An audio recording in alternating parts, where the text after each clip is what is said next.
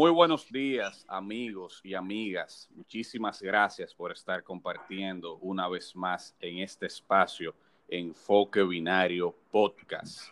Como siempre, transmitiendo desde una media isla en el Caribe que se encuentra en el mismo trayecto del Sol. Recuerden que si están escuchando esto, también forman parte de nuestro equipo.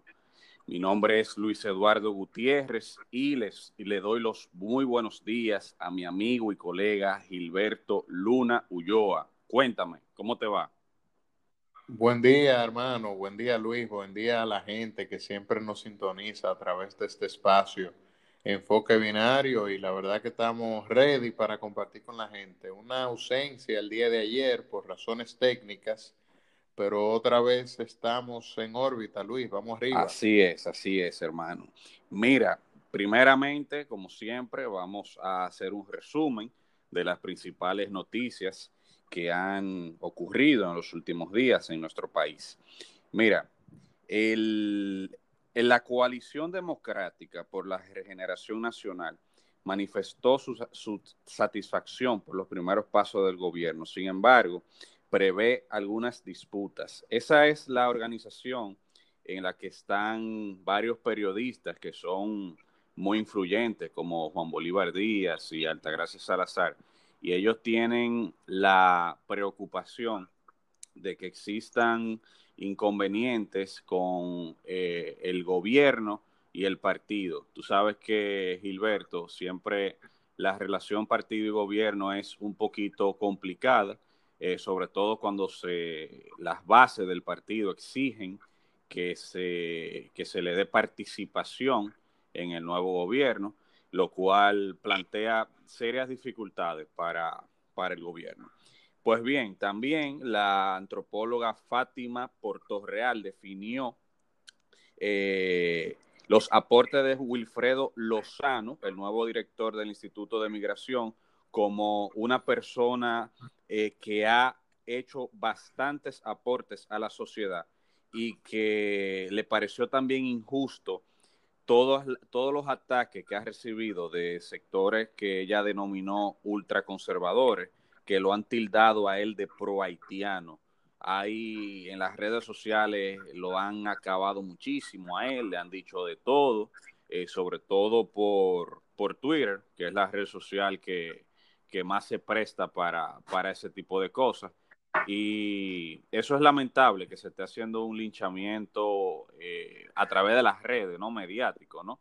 Eh, esperamos también que la gente pueda esperar un poquito más a cómo se van desarrollando los acontecimientos y que no, no saquemos conclusiones en ese sentido a priori. Eh, Va a tener que pisar fino. Claro, claro. Mira, por otro lado, el presidente Abinader presentó ayer su plan de, perdón, antes de ayer, su plan de recuperación del turismo, que incluye 420 millones de pesos en promoción, apoyo económico, flexibilización fiscal, apoyo al apoyo general al sector, así como la creación, y esto es muy importante, de un seguro de salud a cargo del Estado para los turistas que pudieran ser afectados por el COVID-19. Eh, de igual modo, el Poder Ejecutivo sustituyó anoche al Monseñor Agripino Núñez Collado del Consejo Económico y Social y en su lugar designó al señor Rafael Toribio Domínguez. Eh, mira, ese, ese, es un tema importante que quizás ahorita pudiéramos desarrollar eh, más porque Monseñor Agripino Núñez Collado ha sido una persona en determinante en los procesos sociales y políticos, sobre todo a partir del año 1994, cuando en el país se, se suscita una crisis postelectoral en la cual él tuvo, digamos que, una importancia eh, medular. Él fue el mediador, se constituyó como el mediador en ese, en ese proceso político y a partir de allí, eh, Agripino ha sido una persona que ha tenido siempre un, rol, como dije, importantísimo en, esos procesos. Y a partir de la constitución del 2010, que es cuando se crea el Consejo Económico y Social, de inmediato lo que hacen es que designan a, a Monseñor Agripino Núñez Collado. Esto cierra un ciclo Em, no estoy claro de, que, digamos, de que lo hayan hecho por, por razones de, de, que quieran un cambio, ni mucho menos. Entiendo que obedece también al hecho de que es una persona que está en el ocaso de su vida. Agripino tiene que tener ya 80 y, 80 y pico de años, de manera que es lógico que ya se vaya apartando de, la vida eh, social y política. De hecho, hace algunos años ya él no es, eh, no ostenta la, rectoría de la Pontificia Universidad Católica Madre y Maestra. O sea que también hay que vincularlo por, eh, a través de ahí. Y por último, de igual modo, el Poder Ejecutivo solicitó ayer extender el estado de emergencia otros 45 días más. Debemos resaltar que dicha solicitud deberá ser ahora aprobada por el Congreso Nacional. Hasta allí las principales noticias de los últimos días. Y nada, vamos, vamos a comentar. ¿Qué te parece? Primeramente, ¿qué te parece lo de Agripino? Eh, bueno, Agripino era el que estaba en aquella famosa comisión, ¿verdad? Que santiguó Punta Catalina después del escándalo de Odebrecht. Sí, él, yo creo que él la presidió incluso. Ya que se hablaba mucho de la vinculación de, de los consorciados con la empresa Odebrecht específicamente de Acero Estrella, y que él era y que él siendo miembro de esa comisión al mismo tiempo parece que era accionista de Acero así es, así es. Bueno, yo me voy a reservar mi comentario sobre Agripino, Luis. está bien, está bien. no, no, perfecto. Eh, mira, eh, al margen, al margen de eso, él es una persona que, que ha sido muy crítica, sobre todo sobre todo, eh, el hecho de que él haya dado aquiescencia a, a ese informe sobre Punta Catalina deja mucho que decir. Yo siempre recuerdo que escuché hace unos años que en la vida no es como, lo importante no es cómo empiezas, sino cómo terminas. Y eso eso fue una mancha, esa es una mancha que tiene en ese sentido Monseñor Agripino Núñez Collado. Pero no solamente él, en esa comisión había mucha gente que por razones de tiempo no tenemos por qué mencionarla, ¿verdad? Pero ahí habían economistas prestigiosos, empresarios prestigiosos, académicos, en fin. Eh, ahí, ahí había de todo. Eh, pero bueno, es una persona que no se puede tampoco negar la importancia que, tuvo en, en los últimos años, sobre todo como dije, a partir del 94. Aquí a mucha gente se le olvida, pero por poco hubo una guerra civil en ese año, cuando, cuando se alegó fraude electoral, que algunos dicen que no, algunos dicen que sí, que hubo fraude, que está comprobado, pero lo que, lo que está claro es que, que por poco el pueblo sale a las calles a exigir nuevas elecciones y la destitución de Joaquín Balaguer, que era el presidente en ese momento. De manera que, él tuvo una, importancia vital. Y, otro, y otra persona que se, que, se, que se desconoce, que se llama John Graham, que era embajador de Canadá en el país.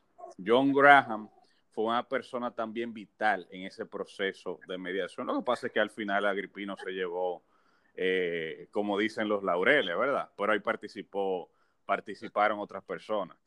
Eh, bueno, en fin, ya se cierra en ese sentido un ciclo y vamos a esperar que lo que venga sea mejor, Gilberto.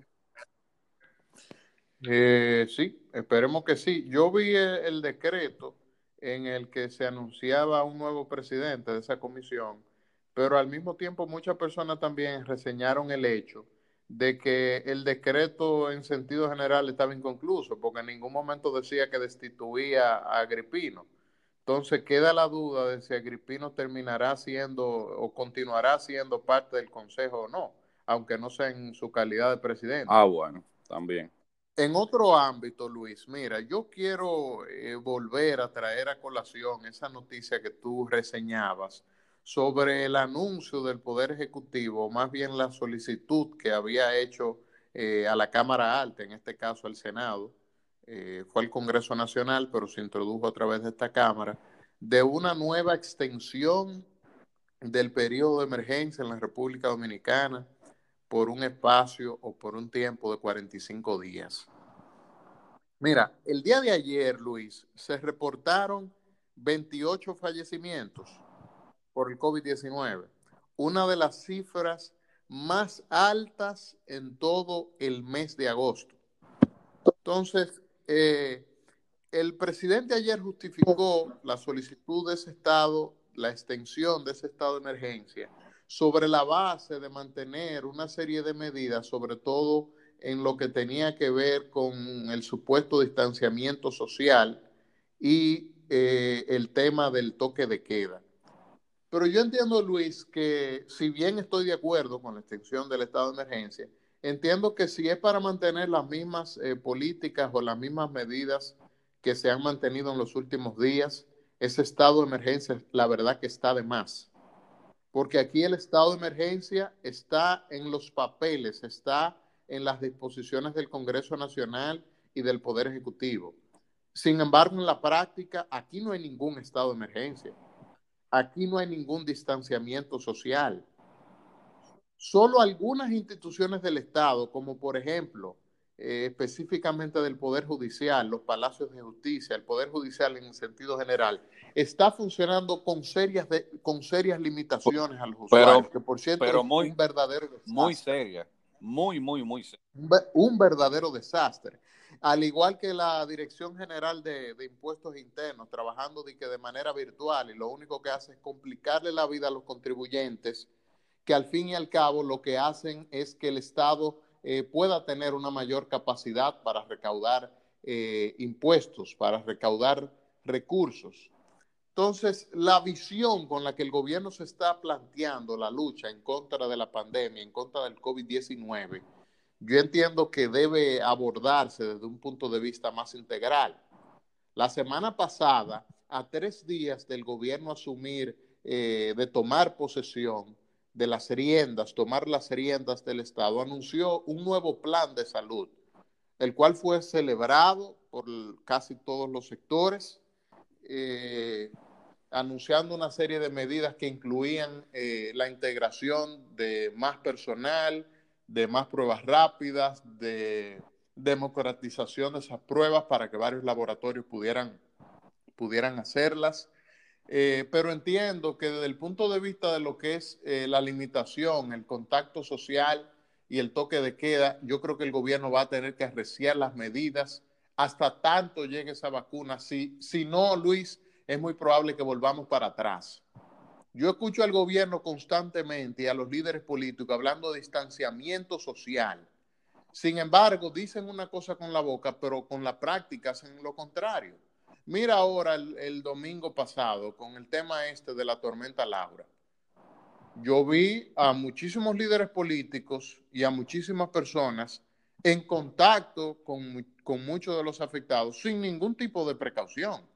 Es más, yo vi a la primera dama de la República en un velorio ahí de una persona que lamentablemente eh, había sido una víctima directa de la tormenta porque falleció, eh, creo que su madre y una hija, abrazando la gente en el velorio.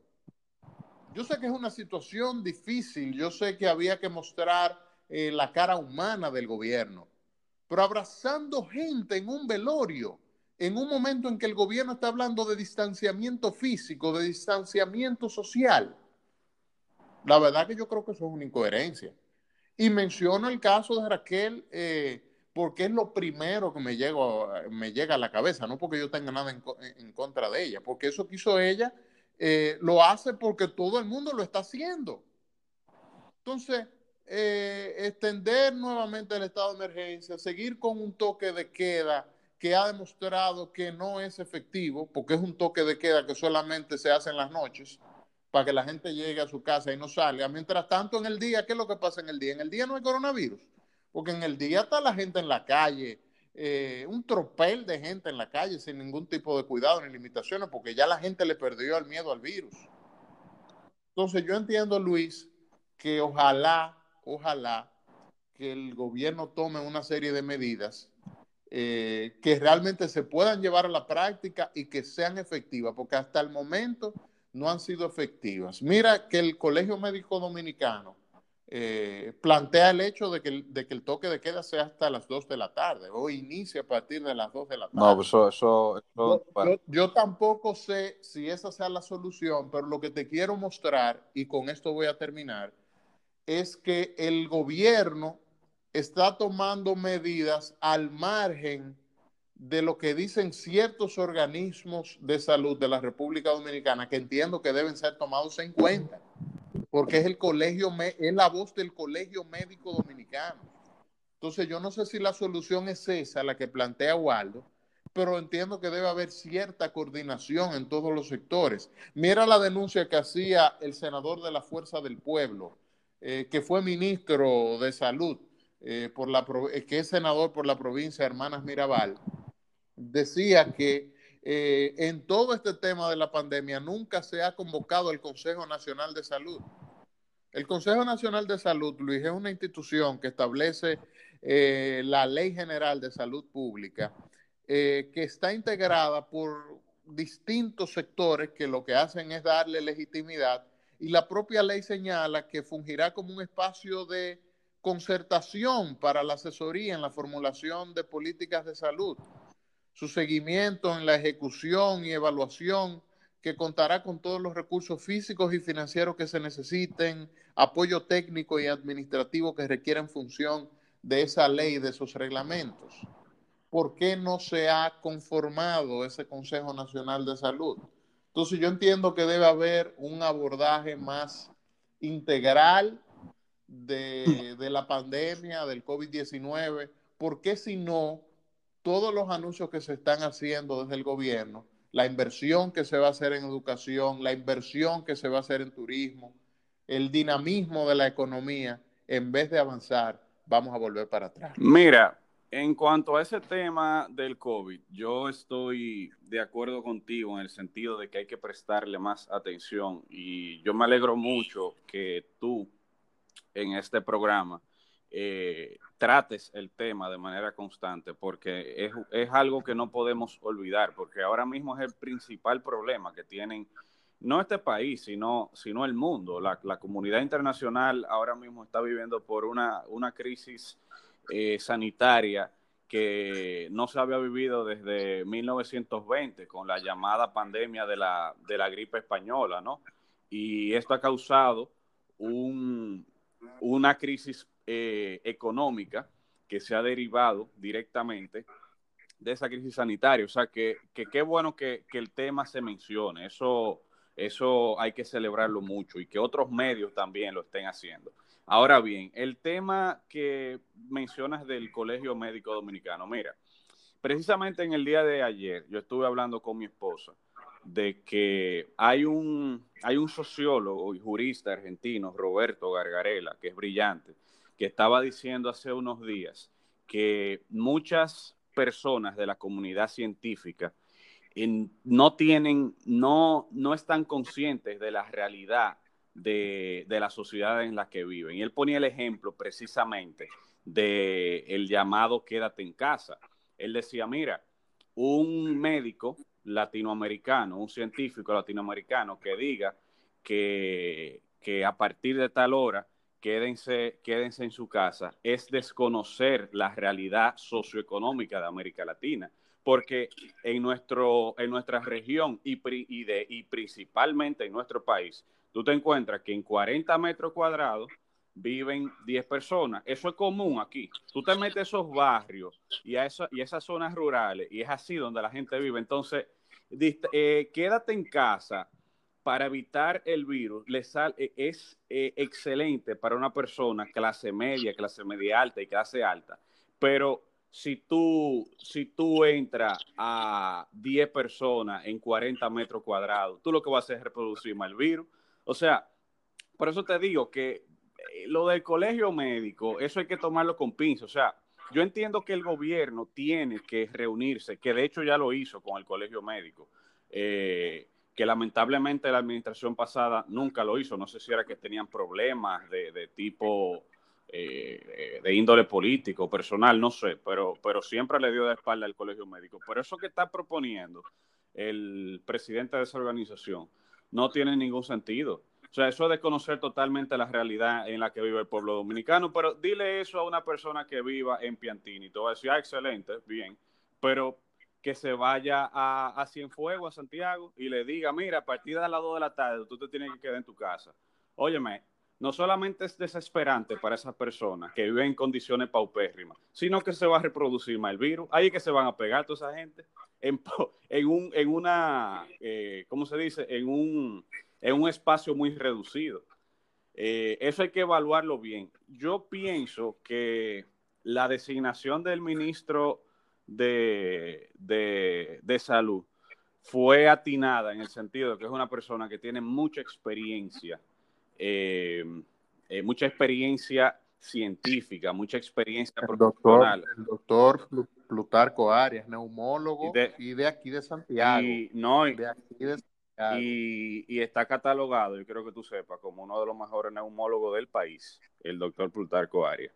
Y es una persona que no es un médico que de esto que no vive en la realidad del país. Él no es una persona que tiene muchos años eh, trabajando la parte también social, etcétera. Él sabe con las condiciones de, de, esta sociedad. Entonces, yo lo que pido en cierto modo es cautela también y paciencia, porque yo creo que nosotros, eh, esta pandemia, Gilberto, y a todos los amigos y amigas que nos escuchan, le ha causado a uno mucha desesperación y mucha, y mucha ansiedad nosotros queremos ya que esto se acabe y, cada día nos ponemos más nerviosos y, lo de la vacuna, hay gente que, y me incluyo, yo estoy constantemente averiguando lo de la vacuna, lo de la vacuna, porque ya uno quiere que esto se acabe, ya uno quiere volver a la normalidad. Ahora bien, tenemos que estar conscientes también de que esta situación no ha sido fácil para nadie, para ningún, para ningún estado, porque es que algo que no se, nadie pudo prever esto. Entonces, uno, en cierto modo, las sociedades están aprendiendo con, eh, como dicen los norteamericanos, learning by doing. Están aprendiendo haciendo eh, y, experimentando, porque no sabemos, no sabemos. Ahora, lo que dijo ese señor del colegio médico, no hay que ser un médico epidemiólogo, no hay que ser un biólogo para saber que eso, eso es un disparate. En América Latina, eso tú lo puedes hacer en Suecia, tú lo puedes hacer en España, en Francia, pero en el mismo Estados Unidos, pero en, República Dominicana, eso, es un suicidio. Pero, pero entonces con eso tú me estás dando la razón de que no tiene sentido el toque de queda. Exacto. Máxime por lo que tú señalas del sociólogo este Gargarello. Claro. Entonces, si, si, si el estado de emergencia por los 45 días es para el toque de emergencia, no tiene sentido. Eso fue lo que yo dije. Ahora. O sea, si no es para abordar con otro tipo de política que sean más efectivas. No tiene sentido el estado de emergencia si es para seguir haciendo lo mismo que estamos haciendo. Ahora, ¿qué debería el Estado, eh, a mi modo de ver, qué debería el Estado ser muchísimo más exigente con el uso de la mascarilla? Todo el que, todo el que esté en la calle sin mascarilla o una multa o que, eh, o que lo sancionen de otra manera, no sé, pero, pero hacerlo de ese modo porque, porque la mascarilla ya se ha demostrado que es eficaz. Entonces vamos a exigir a la gente que use mascarilla. Héctor Guerrero Heredia tiene desde, hace, desde que comenzó la pandemia diciendo, señores, mascarilla, mascarilla, mascarilla. Esa es la única manera de protegerse. Esa es la única manera de protegerse. Entonces, eh, no. Y el distanciamiento social. El distanciamiento. distanciamiento, Óyeme, oye, óyeme Luis ya nosotros llegamos a la parte final del programa. Así es. Pero, pero te tengo un chismecito. Ajá, dime. A ti, te gustan ya, para que se No, pero no diga que, que, me gustan, porque después van a pensar, no, no, no, no, no. Óyeme, Luis, antes de ayer, antes de ayer, nosotros tuvimos eh, tratando el tema este de Don Miguelo, ¿tú te acuerdas? Ajá. Del revuelo que se ha causado en las redes por el hecho de las publicaciones que hizo de unos menores de edad, bailando de sus temas, eh, con alto contenido sexual, vamos a decirlo así. Eh, mira, Luis, eh, tú sabes que a él lo detuvieron en la Fiscalía de, de, la provincia de Duarte, San Francisco de Macorís. eh, hay un, ayer había un, un tro, un tro de gente, como dicen, exigiendo eh, que lo pusieran en libertad, que el tipo era un santo, que es el mejor ser humano y el mejor ciudadano de San Francisco de Macorís, que él no había hecho nada, que le dieran para afuera. Pues, Luis, parece que la fiscalía había llegado a una especie de acuerdo con Don Miguelo. Eh, a él iban a, o le van a solicitar medida de coerción el día de hoy, jueves, pero se había llegado a una especie de acuerdo a través del cual Don Miguelo se comprometía eh, a hacer un tipo, una serie de actividades que promovieran el, bueno, eh, actividades tendentes a garantizar el desarrollo de los niños como una manera de reparar eh, los hechos que había cometido sí. eh, y, de, y dejarlo en libertad. Sin embargo, al poco tiempo de llegar a ese acuerdo, se dice que bajó una línea de arriba de que no se iba a firmar ese acuerdo y que hoy le iban a estar solicitando medida de coerción. Bueno, y la gente entonces estaba diciendo que él era un santo, etcétera. Bueno, no, ese, ese, pero yo, vamos, yo escuché, a, vamos yo escuché un cosa. tipo que estaba hablando, yo escuché un tipo ahí que estaba hablando, que di que el sacerdote, el cardenal de este país, que le queda chiquito. Pero vamos a hacer una cosa mejor, vamos a solicitarle formalmente y vamos a aprovechar ahora la pandemia que todo se está digitalizando, ¿no? Vamos a solicitarle formalmente al Vaticano que lo canonice a Don Miguel para cuando las personas vayan ahí a la plaza de San Pedro, sa- eh, vean su, su- la estatua de, de San Don Miguelo, el, protector de la infancia. Vamos a dejarlo ahí.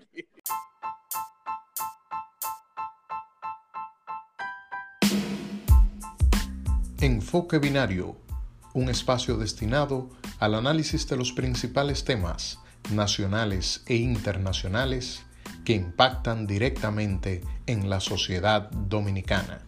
Bienvenidos.